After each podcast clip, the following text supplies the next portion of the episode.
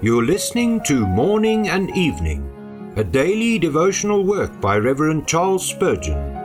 This reading is brought to you by the Spurgeon Study Bible, available in the original King James Version or the Christian Standard Bible at spurgeonstudybible.com. Good morning. Today is September the 23rd.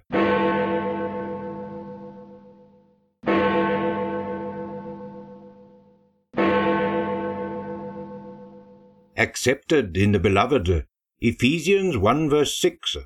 What a state of privilege! It includes our justification before God. But the term acceptance in the Greek means more than that.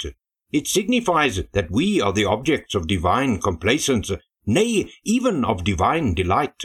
How marvelous that we, worms, mortals, sinners, should be the objects of divine love.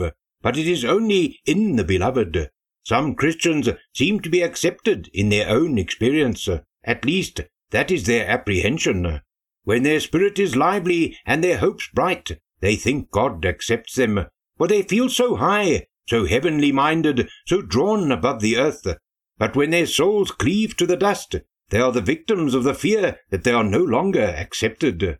If they could but see that all their high joys do not exalt them, and all their low despondencies do not really depress them in their Father's sight, but that they stand accepted in one who never alters, in one who is always the beloved of God, always perfect, always without spot or wrinkle or any such thing, how much happier they would be, and how much more they would honor the Saviour.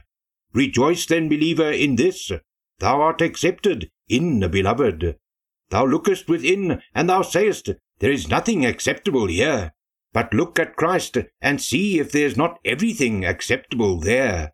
Thy sins trouble thee, but God has cast thy sins behind his back, and thou art accepted in the righteous one.